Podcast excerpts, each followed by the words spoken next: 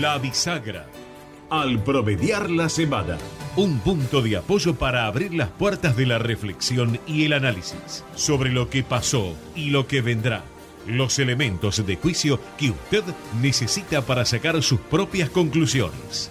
Conducción y producción general, Mario Nacinovich. Vigésimo sexto año de Producciones Radiales Independientes.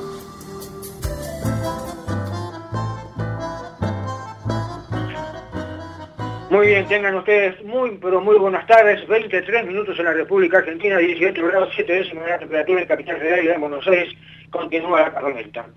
La tormenta que signó toda la jornada y breves títulos para ir al grano y a nuestro ya primer entrevistado de la jornada. De este jueves veinticinco de mayo de dos mil veintitrés. Primera reflexión. Eh, ¿Cuál fue el acto oficial en el cual se recordó la gesta del veinticinco de mayo de mil ochocientos diez? A lo mejor uno no estuvo atento. ¿A dónde estuvo ese, ese acto?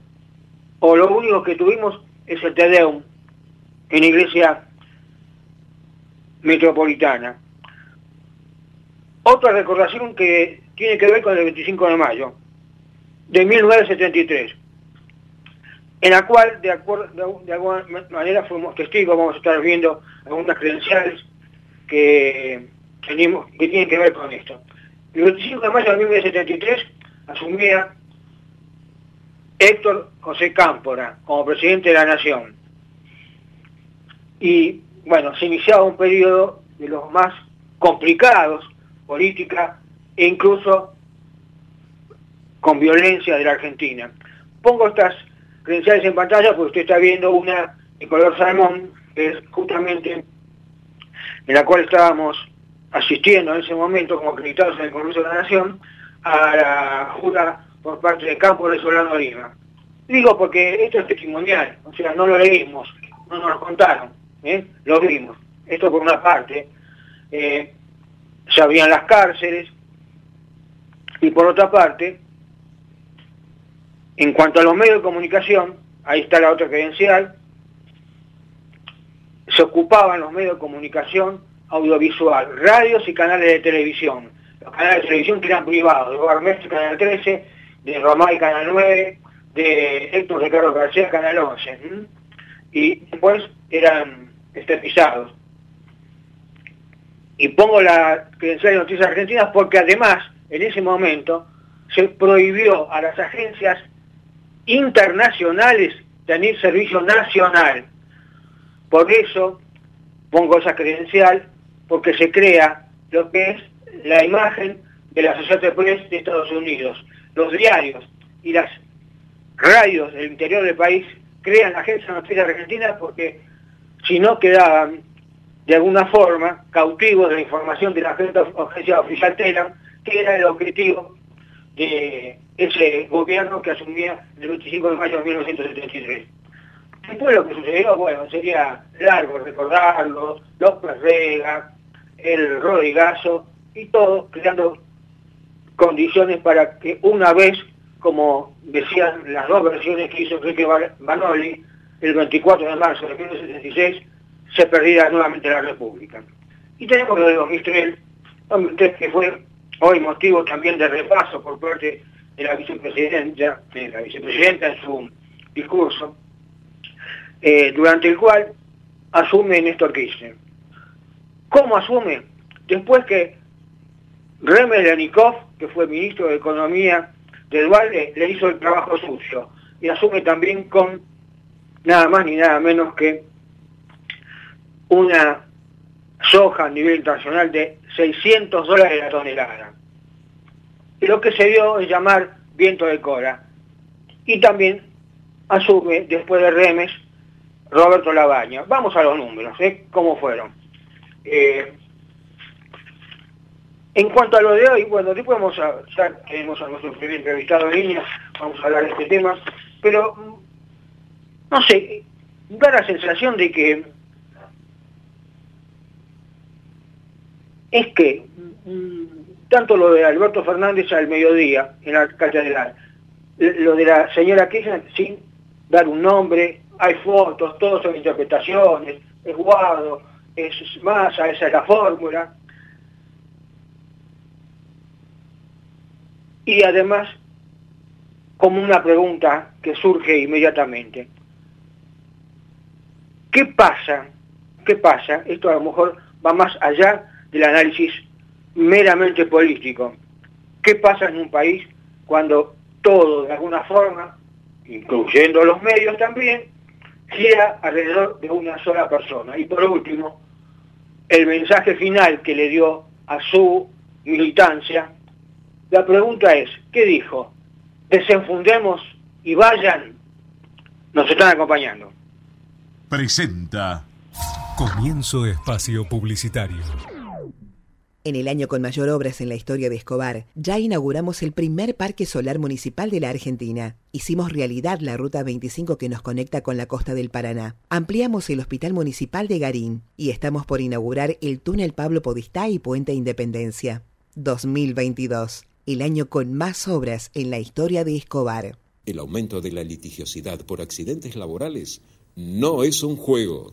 Junto con el Estado, las cámaras empresarias y los sindicatos, estamos trabajando para que baje. U A R T, Unión de Aseguradoras de Riesgos del Trabajo. ¿Sabías que todos los accidentes por inhalación de monóxido de carbono son evitables? Chequea que la llama de tus artefactos sea siempre azul. No olvides ventilar los ambientes de tu hogar todos los días, verificando que las rejillas cuenten con salida al exterior y las ventilaciones no estén tapadas ni sucias. Y controla las instalaciones internas con un gasista matriculado. Con estos consejos, proteges a tu familia. Metrogas, damos calor. Fin espacio publicitario. Usted está escuchando La Bisagra.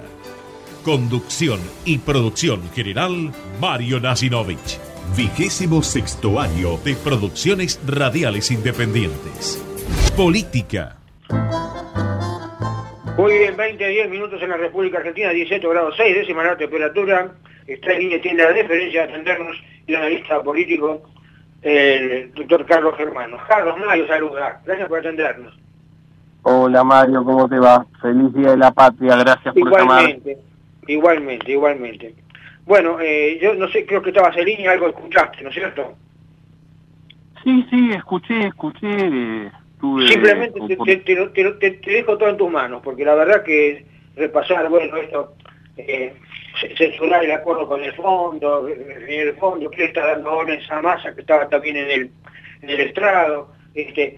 diciendo la militancia salgan, como yo decía recién, que le está diciendo, desenfundemos, pero vayan ustedes, conmigo ya no cuenten más, no dio ninguna este, definición, que era lo que estaban esperando de una de las candidaturas, hay interpretaciones, miren la foto, estaba Guado al lado de, de Massa, bueno, todo tuyo, Carlos.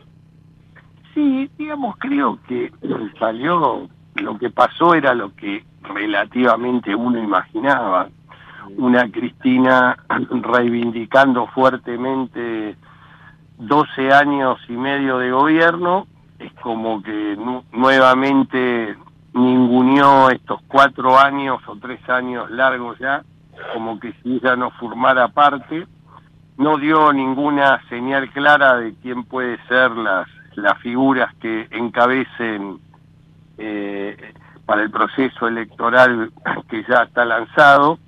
Y me parece que lo de costumbre, hablando mucho del pasado, dando pocas señales hacia dónde quieren ir, digamos, planteándose después de cuatro o tres años y medio, plantear que hay que armar un plan de gobierno, eh, como poca responsabilidad. O sea, creo que un relato bien armado, que ya uno está acostumbrado a eso.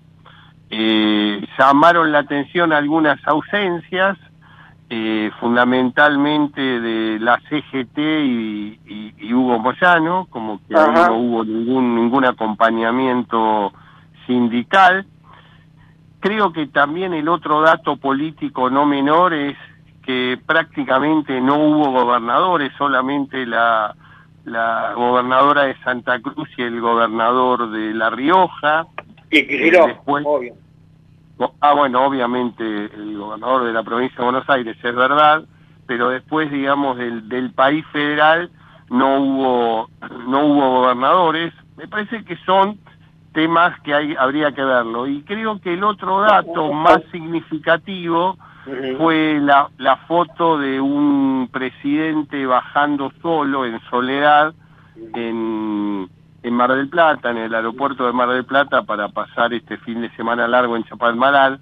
Creo que está hablando claramente de un final de gobierno donde el, lo que prevalece es un liderazgo fuerte de Cristina Fernández en lo que es el peronismo conurbanesco, ya que los los intendentes, había muchos intendentes del conurbano, y, y un país federal eh, desde, el, desde la perspectiva del peronismo, digamos, prácticamente ausente. Te diría que esta sería la foto eh, con más claridad de lo que pasó hoy, donde volvió a demostrar Cristina un, un poder de convocatoria importante. No sé la cantidad de gente que, que pudo haber eh, concurrido, pero inexorablemente gente hubo.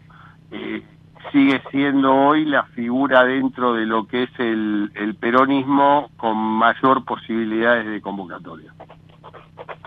Bueno, este, y que, o sea, en, en alguna medida fueron casi, diciendo que fueron más importantes las ausencias que las presencias, las presencias eran cantadas. Sí, sí, yo creo, te vuelvo a repetir, eh, creo que fundamentalmente es, es, es más de lo mismo.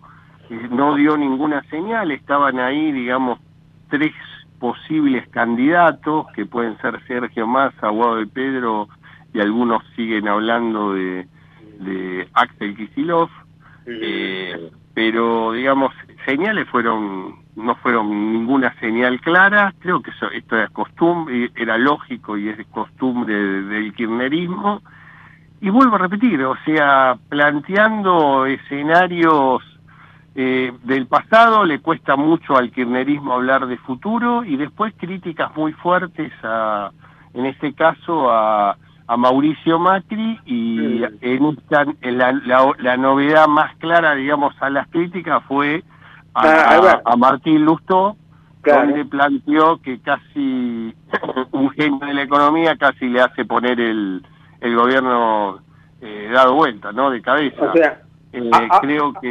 A, a, a pero Macri, a pero Lustó y a, a pero Alberto.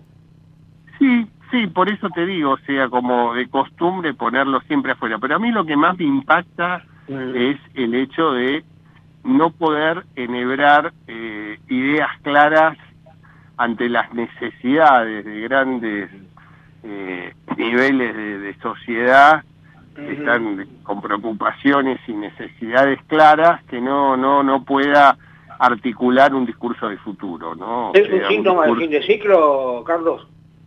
Sí, yo veo un síntoma de fin de ciclo. Yo creo que claramente empieza un, un escenario de Cristina en el cual sigue teniendo un muy buen piso, pero inexorablemente no puede construir mayorías. Creo, yo te diría que es muy parecido al Carlos Menem del año dos mil tres, con un piso muy importante. La diferencia fue que Carlos Menem afrontó el proceso electoral, ganó la primera vuelta y no pudo, digamos, sostenerse para ir a un balotaje.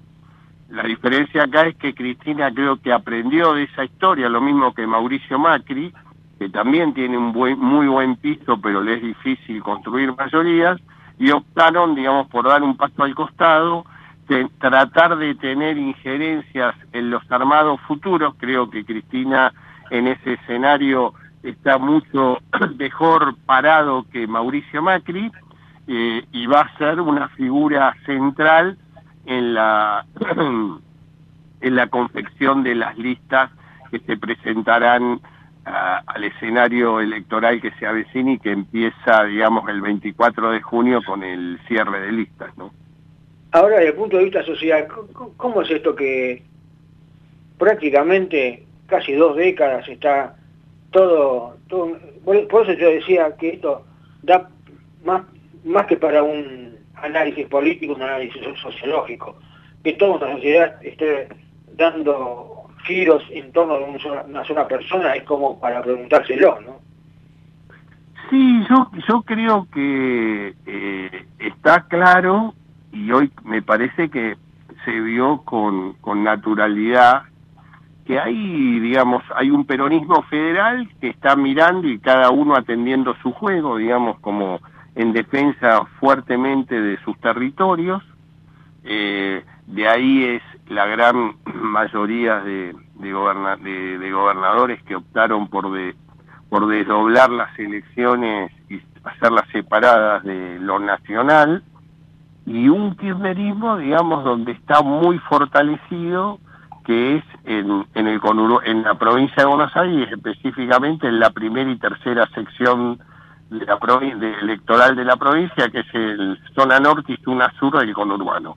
Creo que fundamentalmente sigue hablando para eso. Cristina sabe que ahí hay una cantidad de votos muy importantes, donde ella en muchos distritos todavía sigue gozando de una imagen muy importante, un arrastre muy importante y un liderazgo también eh, interesante.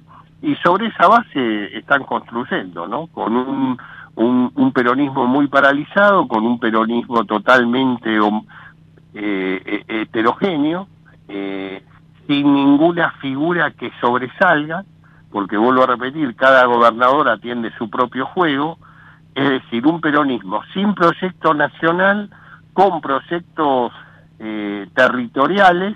Y me parece que lo mismo está planteando Cristina Kirchner, defender fuertemente y hacerse fuerte desde, el, desde la provincia cuantitativamente más, más importante y donde la mayor cantidad de votos se encuentra en el conurbano bonaerense. En ese escenario también, digamos, con una posición territorial de poder, es donde ella hoy está, digamos, teniendo un liderazgo muy importante que no hay ningún otro dirigente en la Argentina que pueda consolidar ese ese liderazgo como que hoy tiene Cristina Kirchner. Pero vuelvo a repetir, me parece que empieza a ser más pasado que futuro. Eh, bueno, para cerrar lo que te diría, de acuerdo a las últimas encuestas que hay, en lugar de tres tercios, ¿puede llegarse a darse un panorama de cuatro cuartos? O sea, que cada una de las fuerzas tenga un veinticinco por ciento o, sea, o alrededor de ello. Estamos hablando de Frente de Todos, de Milei y de, este, de Juntos por el Cambio. Y que el otro cuarto sean, por ahora, indecisos o votos en blanco. A ver, yo más que votos en blanco, porque realmente a excepción de Tierra del Fuego, donde el número fue muy alto, después en general el voto en blanco te diría que está dentro de los de los números eh, históricos. Yo lo que creo que acá sí habría que seguir con mucho detenimiento y fundamentalmente en las, en las PASO es el tema de la abstención. Eh, sí. Creo que hoy la abstención es, es mucho más fuerte el voto en blanco. Eh, el, la gente que hoy manifiesta fatiga, desilusión, eh, bronca, digamos, contra la dirigencia política, lo puede estar canalizando con Javier Milei. Digamos, eh, Javier Milei está empatizando esa bronca. Bien, bien. Y, y los demás, te diría que yo me fijaría en el, como lo estás planteando vos, en cuatro cuartos. Yo creo que el, el último cuarto que miraría con mucho detenimiento es el tema de la abstención. De la abstención, ¿no? De voto en blanco. Abstención, eh, sí, que, que, que no haya gente que no haya, que no vaya a, no, a, a que votar. No concurra directamente al, al, al exactamente. Comisión. Pensá, por ejemplo, en San Juan, eh, votó el sesenta por ciento del padrón electoral.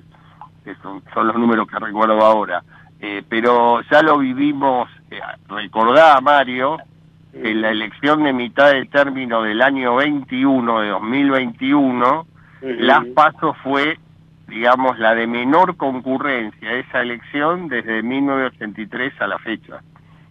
Uh-huh. Eh, o sea que hay un, un, una, una metodología de muchísimos sectores de la sociedad, uh-huh, que canalizan Eh, la no concurrencia y manifiestan, digamos, la fatiga contra la dirigencia política. Carlos, te agradezco mucho que justamente a pocos minutos de terminar todo este día tan particular este, nos has acompañado para formular este análisis, como de costumbre, sos muy amable con nosotros. Fuerte abrazo, Mario, y ter termina bien el día y buen fin de semana. Igualmente, chau, chau. Feliz de la paz, como visita. Gracias, gracias por todo. Ahí estaba el analista político Carlos Germano.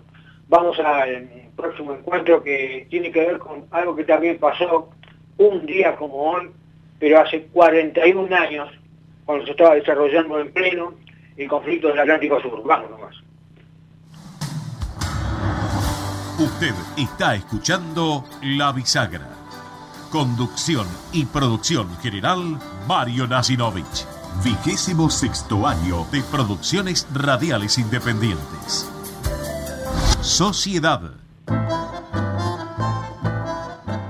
Muy bien, veinte a veintitrés minutos en la República Argentina, dieciocho grados seis décimas la temperatura. Esta línea tiene la referencia de atendernos el capitán de navío retirado, aviador naval, Roberto Curilo. Roberto, Mario Nacinovich, saludos, gracias por atendernos. ¿Qué tal? Buenas noches, Mario, un gusto. Eh, Roberto, este, vamos a, a actualizar esto como lo hacemos casi todos los años, recordándole a la gente. ¿Qué, dónde estabas destacado en ese momento, este un día como hoy, hace cuarenta y un años, veinticinco de mayo? Saliste con tu... Vamos a estar viendo imágenes en pantalla, no solamente de tu aeronave, sino también el famoso misil Exocet y también una imagen que tú me mandaste oportunamente, que hay dos este, pilotos, uno de ellos, el de la derecha, creo que eres tú, el de bigotes, ¿no es cierto? Sí, este, sí, creo eh, es una foto blanco y negro esa, creo que es al regreso de, de la misión cuando pintamos la silueta, mm. Y a mi derecha está eh, quien era mi numeral, el teniente Barraza. Bueno, bueno re respecto de tu pregunta, eh, este veinticinco de mayo, hace cuarenta y un años, eh, día patrio, eh, estábamos en la base naval de Río Grande, con nuestra escuadrilla de aviones Super Étendard, la segunda escuadrilla de caza y ataque. El, basados ahí en, en Río Grande, eh, ya que no se podía operar desde el portaaviones hasta esa fecha, claro. eran, recién, eran recién llegados de, de Francia, y bueno, teníamos cuatro aviones y cinco misiles, era todo nuestro capital. diez pilotos y ochenta y seis mecánicos. Eh, bueno, ese día... ¿A qué hora partieron para la misión? El objetivo era... Eh, ¿Tenían un objetivo ya prefijado? Que en definitiva, quizás querías pelear, vamos a adelantar un poco. Ustedes fueron, tú, particularmente, con, super, eh, con el Super Étendard y con misil Exocet, fundieron un este, navío de transporte importante, el Atlantic Conveyor. Eh, ya, ya no tenían este, prefijado el objetivo, cuánta distancia, cuánto tuvieron que navegar, eh, en, en, en, en, en qué condiciones. Eh, de acuerdo, el, para nuestro capital de armamento que teníamos, eh, realmente los blancos prioritarios que habían sido seleccionados eran los portaaviones y los aviones logísticos, eh, para afectar precisamente su capacidad logística en una operación anfibia, que era lo que iba a realizar la Fuerza de Tareas Británicas. Esos buques capitales están dentro de lo que se denomina una cortina, en términos eh, navales, es decir, rodeado por unidades de superficie, destructores, con capacidad antisubmarina y capacidad antiaérea, defendiendo a esos buques capitales que están realmente en el núcleo de esa formación. Nosotros recibimos la información desde Puerto Argentino, que a ciento diez millas al noreste, justamente de Puerto Argentino, estaba una fuerza de tareas con la probable presencia de portaaviones. Por eso eh, eh, se preparó la misión, eh, el, los buques estaban eh, a una distancia de más de novecientos kilómetros de Río Grande, uh-huh. con lo cual requería un reabastecimiento en vuelo, para nuestras aeronaves, que lo proporcionaban los K C ciento treinta de Fuerza Aérea. Eh, eh, el Hércules. Así fue no, no. como este, teníamos disponibilidad de tanque a las quince horas, despegamos a las catorce de Río Grande, eh, volamos hacia el norte. Este, la intención de hacer una ruta más larga era precisamente poder llegar al núcleo. Ellos, eh, ah. la Fuerza Aérea Británica siempre esperaba que nosotros viniésemos realmente desde el sudeste, desde el sudoeste, perdón, donde está Río Grande. Uh-huh. Hicimos dar toda una vuelta y entrar por atrás eh, para evitar precisamente la cortina y llegar a los buques capitales. Muy bien. Después del reabastecimiento, bueno, seguimos navegando con el perfil que nosotros habíamos planificado y a las dieciséis treinta detectamos los blancos y pudimos hacer el lanzamiento sobre el blanco más grande que se representaba en nuestra pantalla radar. Eh, Roberto, sí. Cuando vuelven a, a, ba a la base, después tienen la noticia de eh, eh, el Atlantic Conveyor, eh, qué, qué, qué volumen tenía, qué tonelaje, qué, qué transportaba. Sí, era... Era un portacontenedores modificado para transporte de aeronaves. Eh, todo esto lo tienen planificado eh, para en momentos de conflicto transformar sus lo que se llaman buques requisados, este, eh, mercantes, y era transporte justamente de la, toda la dotación de helicópteros y aviones Harrier eh, y toda la logística para la brigada que el día veintiuno de mayo eh, ya había producido el desembarco en, en el Estrecho de San Carlos, o en el puerto de San Carlos. El, por eso, eh, en definitiva, era la gran importancia de, de ese buque, porque perdieron toda su capacidad helitransportada y las tropas tuvieron que marchar desde San Carlos hasta proximidades de Puerto Argentino, eh, naturalmente marchar a pie, cien kilómetros, eh, y un poco una guerra del siglo veintiuno se transformó en, en una guerra medieval para ellos prácticamente, mm. av avanzando la turba.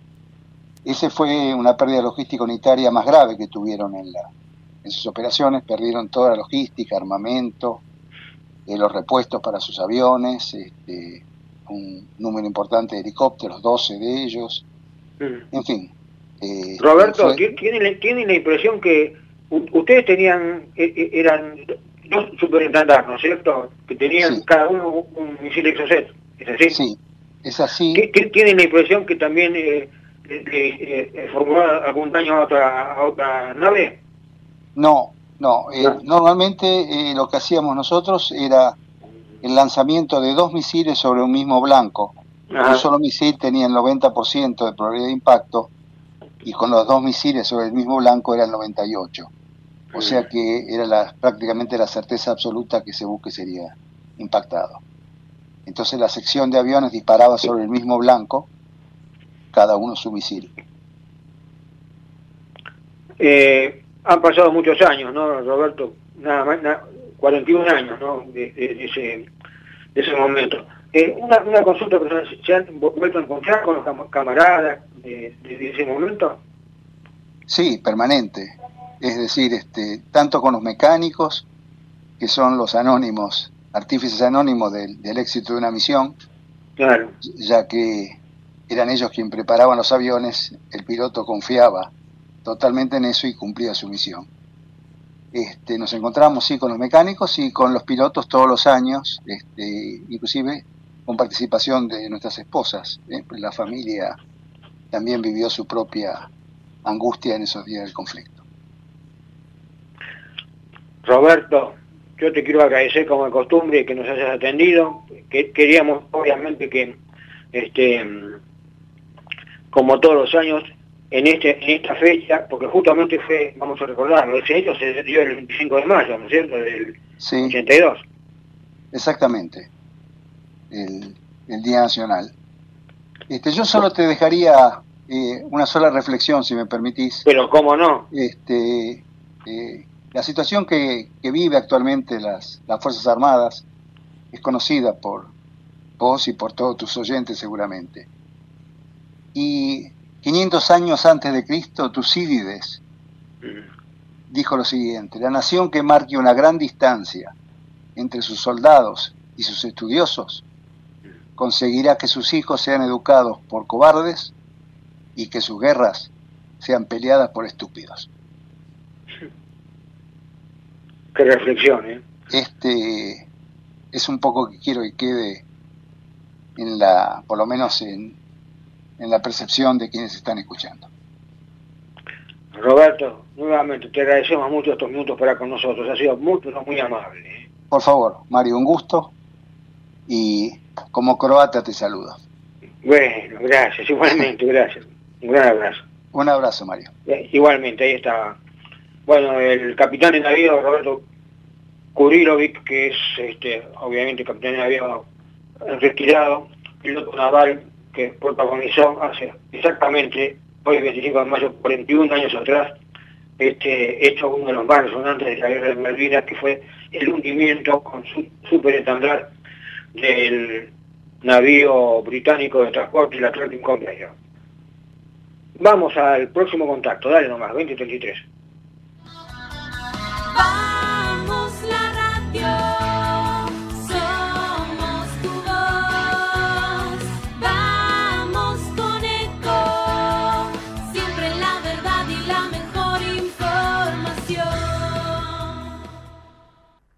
¿Cuándo fue la última vez que te tomaste un respiro para ver un amanecer? Descubriendo lugares distintos que te hacen soñar, emocionar. Lugares que se convierten en felicidad cuando compartís ese momento con amigos. ¿Cuánto hace que no te tomás un respiro para descubrir algo distinto? Catamarca es mucho más que un destino. Cuidar es la herramienta digital del Ministerio de Salud. Descargala en tu celular a través de tu App Store o Google Play y carga tus datos. La aplicación te permite hacer un autodiagnóstico, acceder a tus certificados y consultar el resultado de tu hisopado. Ahora podés acceder a la información provista por el Ministerio de Salud y ver tu diagnóstico COVID diecinueve de forma rápida y sencilla. App Cuidar. Sigamos cuidándonos. Gobierno del Pueblo de Merlo. Intendencia Menéndez. Informate en ecomedios punto com. Seguinos en Facebook. Ecomedios Live. Usted está escuchando La Bisagra. Conducción y producción general, Mario Nacinovich. Vigésimo sexto año de Producciones Radiales Independientes.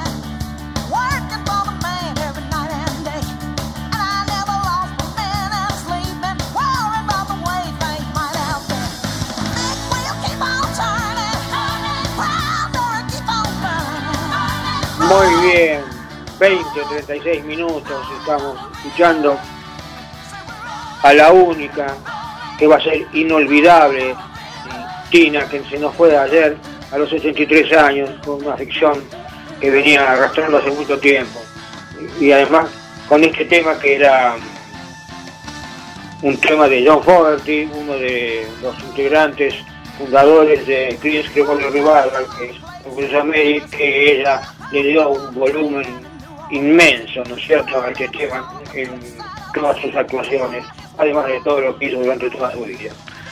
Bueno, queríamos de alguna forma recordarlo de esa forma. Veinte, treinta y seis minutos, próximo contacto, dale. Usted está escuchando La Bisagra. Conducción y producción general, Mario Nacinovich. Vigésimo sexto año de Producciones Radiales Independientes. Sociedad. Bueno, muy bien, y de um, seguimos en, en tema de nacionalidades en este caso, ¿no? Recién teníamos un saludo este con alguien de origen croata, y estamos ya en línea con María Cecilia Fernández Sarich, que es presidenta de la Sociedad Civil Croata Jadran. María Cecilia, Mario Nacinovich, saludos, gracias por atendernos. ¿Qué tal, Mario? ¿Cómo andás? Bien, gracias por atendernos. Bueno, simplemente era para anticiparnos al domingo. ¿Qué va a pasar el domingo respecto de la colectividad? Creo que va a estar presente en un, en un gran evento que se desarrolla todos los años. Eh, bueno, por primera vez este domingo eh, Buenos Aires celebra la Unión Europea. Eh, por iniciativa de la Dirección de Colectividades del Gobierno de la Ciudad de Buenos Aires, que bueno, realiza tradicionalmente todos los Buenos Aires celebra, este año por primera vez van a agrupar varias colectividades que pertenecemos a la Unión Europea, un poco porque bueno, hay fechas ajustadas, al ser un año electoral tienen muchos fines de semana bloqueados con el tema de veda electoral, eh, elecciones, PASO, posible balotaje o no. Eh, así que bueno, desde la Dirección de Colectividades, eh, bueno, pensaron que, que era que era lindo agrupar colectividades que pertenecen a la Unión Europea y hacer un Buenos Aires celebrar, que bueno, se va a llevar a cabo, si Dios quiere y el tiempo lo permite, este domingo. No, no, el, el pronóstico para el domingo, eh, tocamos madera, pero me parece que es eh, de lo mejor, eh, ya eh, esto que te, estamos viviendo durará toda la madrugada del viernes, pero ya... incluso el viernes por la tarde ya comienza a mejorar. Lo que sí, hay que llevar mucho abrigo, a lo europeo. ¿eh? Hay que llevar abrigo, pero bueno, van a poder degustar seguramente muchas exquisiteces eh, ricas de, de, de las colectividades y van a poder cenar el corazón calentito para, para pasar ese día frío. Y con bueno, alegría, porque bueno, después de tantos días de lluvia va, va a estar lindo para salir a pasear, seguro que sí.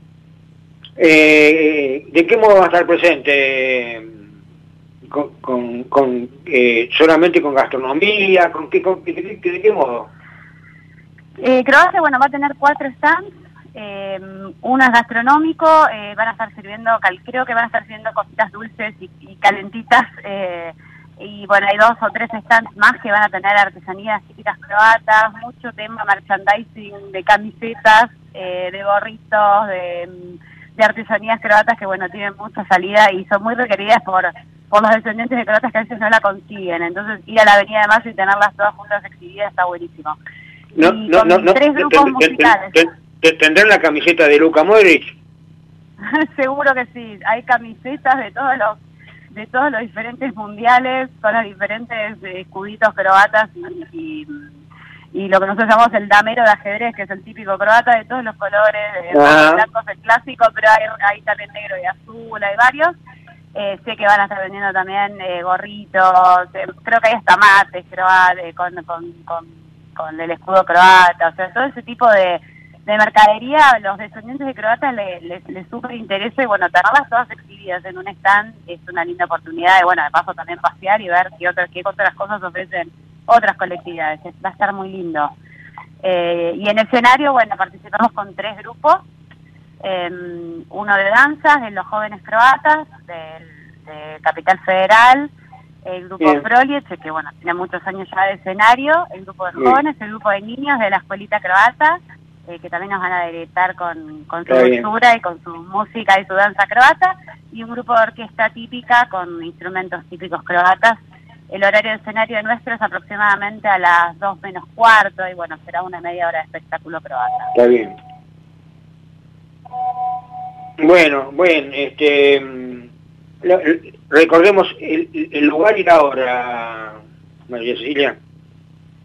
Sí, es el, el, tra el tradicional lugar de, de Buenos Aires celebra, es la Avenida de Mayo y Bolívar, ahí está el escenario, pero bueno, sí. ah, creo que hasta la calle Chacabuco llegan los stands, depende de cuántas colectividades sí. son, que creo que son como ocho, entre ocho y diez, eh, si le digo le miento, pero bueno, son varias. Eh, varias que pertenecemos a la Unión Europea y bueno, los stands van a estar diseminados a lo largo del, de, de la calle, de la Avenida sí. de Mayo y el escenario está en, eh, digamos, eh, al lado del Cabildo para, para que les sí, exactamente, eso es lo que iba a decir, pegadito al Cabildo. Pegadito al Cabildo, así es, así que bueno. No se pueden perder. Y los que, bueno, hay mucho turismo también que, que viene del interior por el fin de semana extra largo, así que también creo que sí. han aprovechado... Claro. Para que gente que viene del interior del país pueda también conocer no solo la Plaza de Mayo, sino tener un lindo espectáculo y, y comer muy rico, que, que, que bueno, que es una de las de las riquezas de los Buenos Aires celebrar. Gracias, María Cecilia, por estos minutos. Queríamos darle un poquito de amplificar esto y anticiparlo al, al domingo próximo. ¿eh? Bueno, ojalá ojalá que se puedan acercar muchos a, a conocer, a conocer un poco de la cultura croata y de la cultura de las colectividades, que es súper rica y que, bueno, que, que es muy importante para... para este país, ¿no? Que, que pobló este país y, y, y bueno, somos un poquito todos, todos un crisol de razas, como dice el dicho. Así que bueno, espero que se puedan acercar. Bueno, gracias por atendernos, un beso, eh, chao, hasta luego. Gracias, Mario, gracias a usted por llamar, saludos. Bueno, por favor, bueno, ahí está María Cecilia Fernández Sarich, presidenta de la Asociación Civil Croata. Ya vamos al próximo contacto, hermano. Usted está escuchando La Bisagra. Conducción y producción general, Mario Nacinovich. Vigésimo sexto año de Producciones Radiales Independientes. Economía.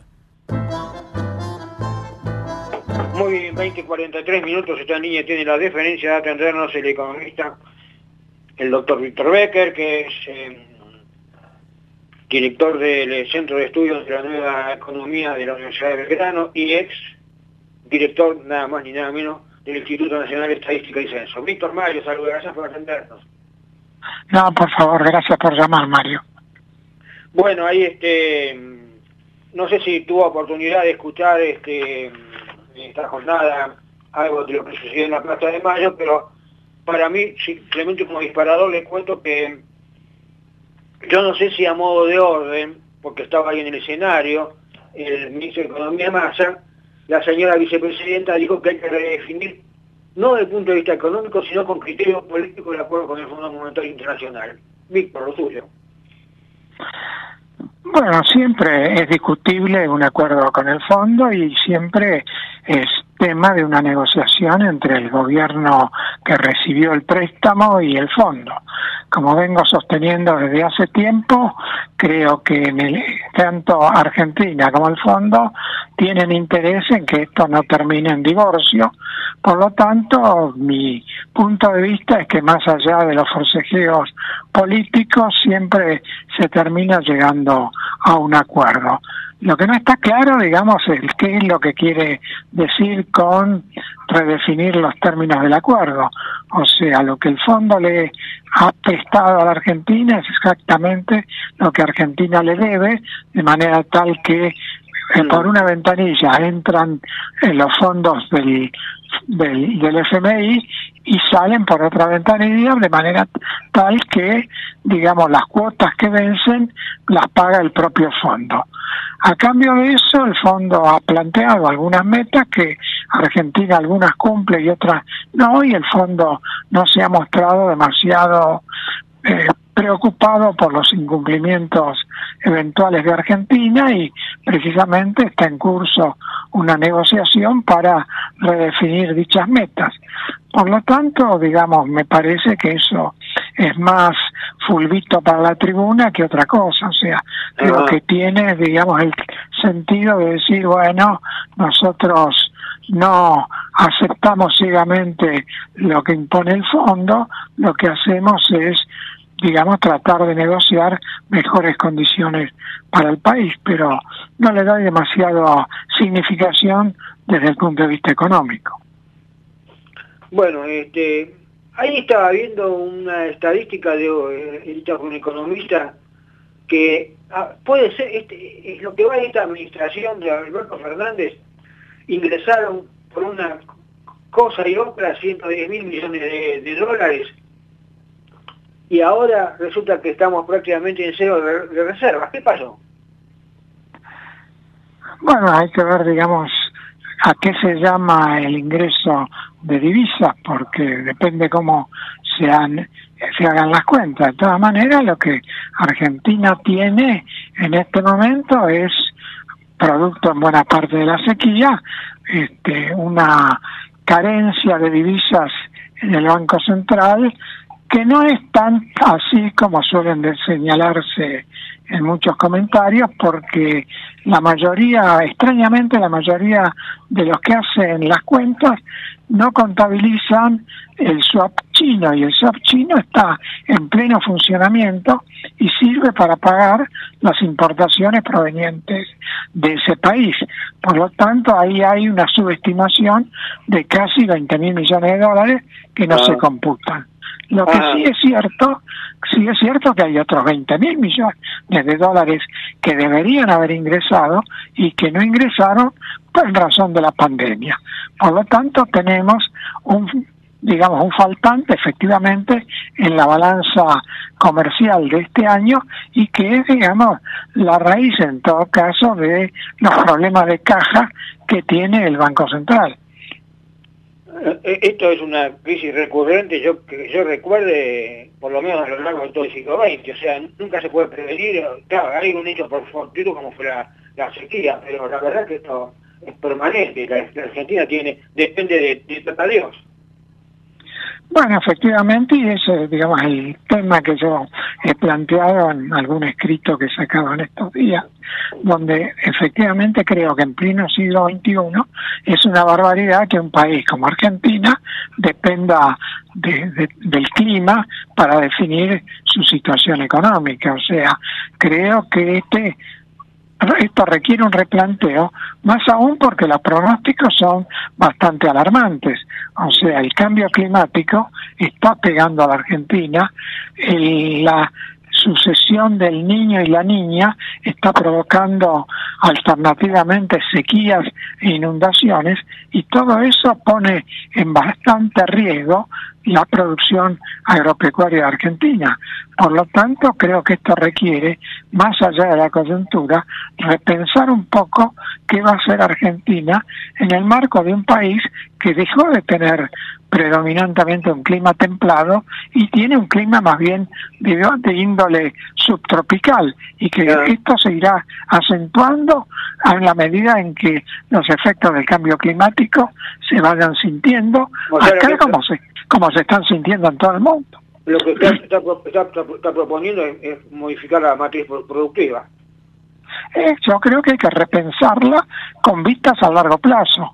O sea, no estamos discutiendo algo que va a hay que hacer mañana, que esto es lo único que, que discutimos en la Argentina, pero hay que pensar a pensar qué vamos a hacer cuando vamos a tener sucesivamente inundaciones y sequías, lo cual requiere un replanteo de las prácticas agropecuarias.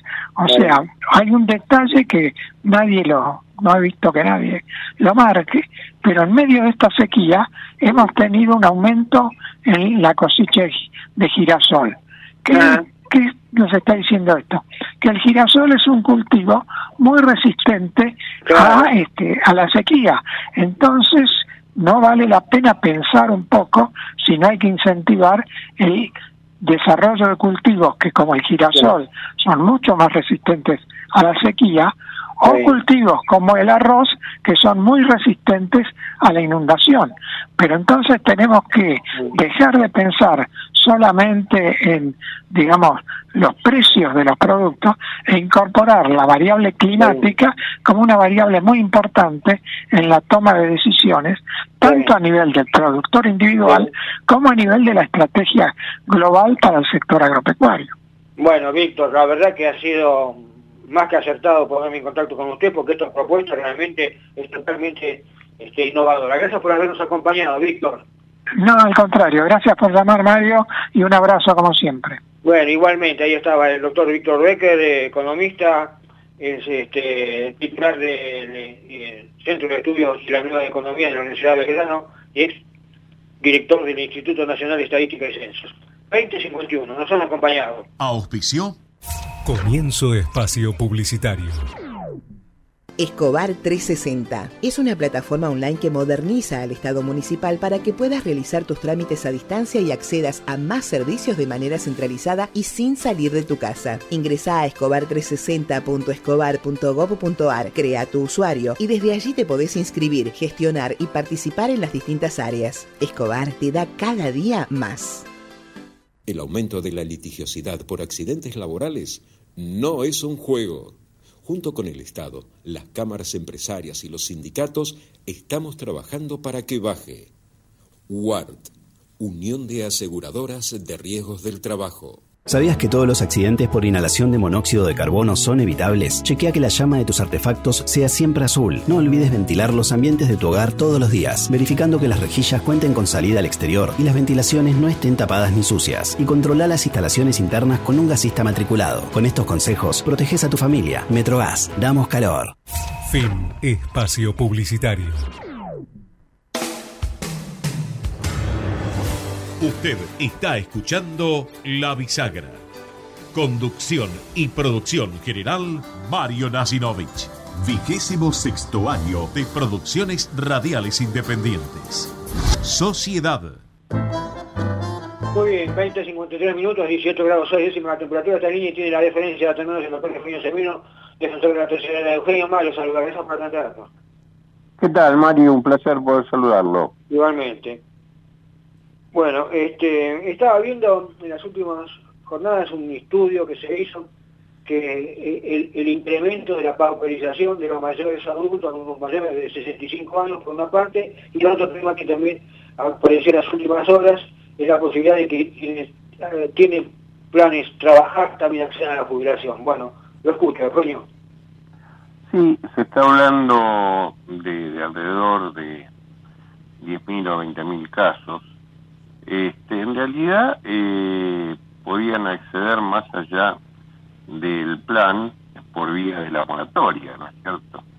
Lo que pasa es que ahí estamos viendo un tema, que se lo digo desde la casuística, eh, el acceso a esta moratoria, eh, a partir de la reglamentación de ANSES, es tan difuso y complicado, que están... Eh, Eh, sufriendo aquellos que quieran acceder un verdadero galimatías, es decir, uh-huh. eh, eh, realmente eh, se ha hecho con una falta de previsión total, eh, como eh, con el destino más del anuncio político de lo que significa la medida en sí misma, que no es un tema menor, porque nunca se definió realmente el universo, nunca se, recibe, se definió el flujo del acceso de aquellos que se mencionaba como los ochocientos mil que entrarían en la moratoria, y mucho menos el financiamiento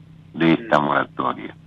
Por lo cual recordemos que es un, eh, de ingresar eh, el, la cantidad que dijo la, la irresponsable de ANSES, La, la señora Roberta, sí. eh, son casi cero punto cuatro del Producto Bruto Interno, es decir, no es un tema menor, en un sistema que está ampliando a quienes ya están, eh, por lo cual me parece que va a necesitar una cantidad de rectificaciones hacia el futuro importantes. Este, hoy por hoy Eh, los trámites se siguen demorando, se siguen este, eh, complicando, eh, y esto lo digo simplemente de la casuística, porque el rebote de eso llega a organismos garantías como el nuestro, donde vienen decenas y decenas que, eh, de personas que están ilusionadas, que están esperanzadas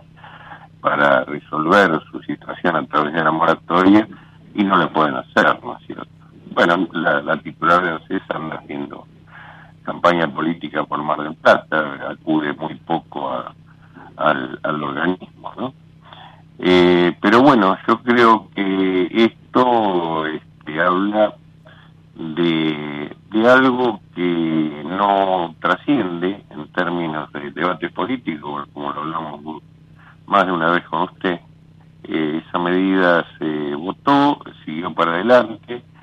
Los jubilados están y pensionados están cada día peor, es decir, este, eh, la verdad que es eh, un verdadero drama social, eh, la inflación sigue, su, este, a ver, se deteriora día a día, eh, el ministro Massa este, eh, está propuesto para candidato a presidente, estaba viendo el otro día y demás, y, y bueno, este es el, el, el, el disparate de este país donde este, cuando hay un incendio se contrata al piromaníaco en lugar de un bombero para, para resolver la situación, ¿no es cierto? Porque, es más, en estos meses que quedan del año y hasta la próxima gestión, eh, el deterioro va aumentando, el deterioro en términos de lo que es el financiamiento del sistema, claro, pero el deterioro fundamental sobre las personas que están en el sistema, ¿no? Que, claro.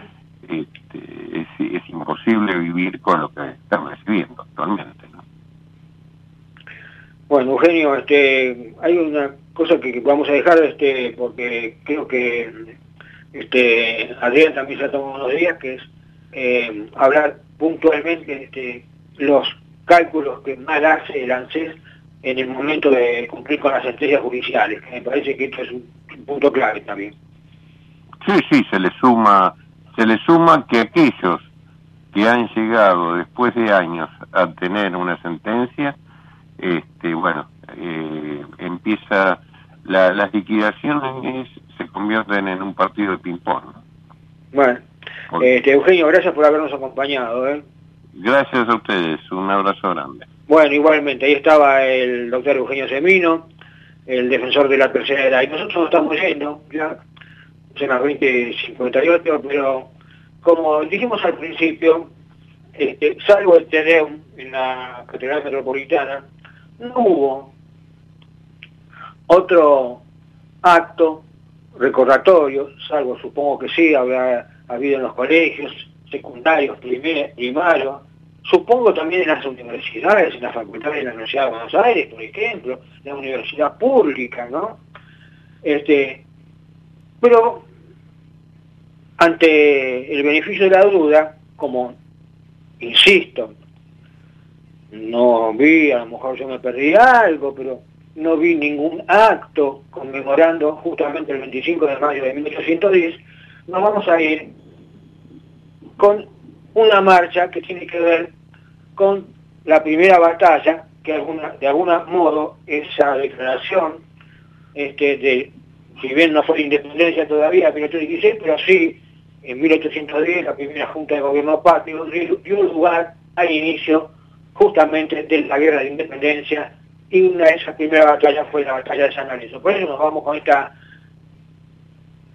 nuestra marcha de San Lorenzo, que además tiene fama internacional, ha sido interpretada por todos este, las, las bandas de los ejércitos del mundo como una marcha este, destacada. Y nos vamos a encontrar la próxima semana, así que nos vamos con esta música este, patria, que pasen buenas semanas y nos encontramos el jueves próximo, como siempre, aquí a las veinte con medios A M mil doscientos veinte. Chao, hasta luego.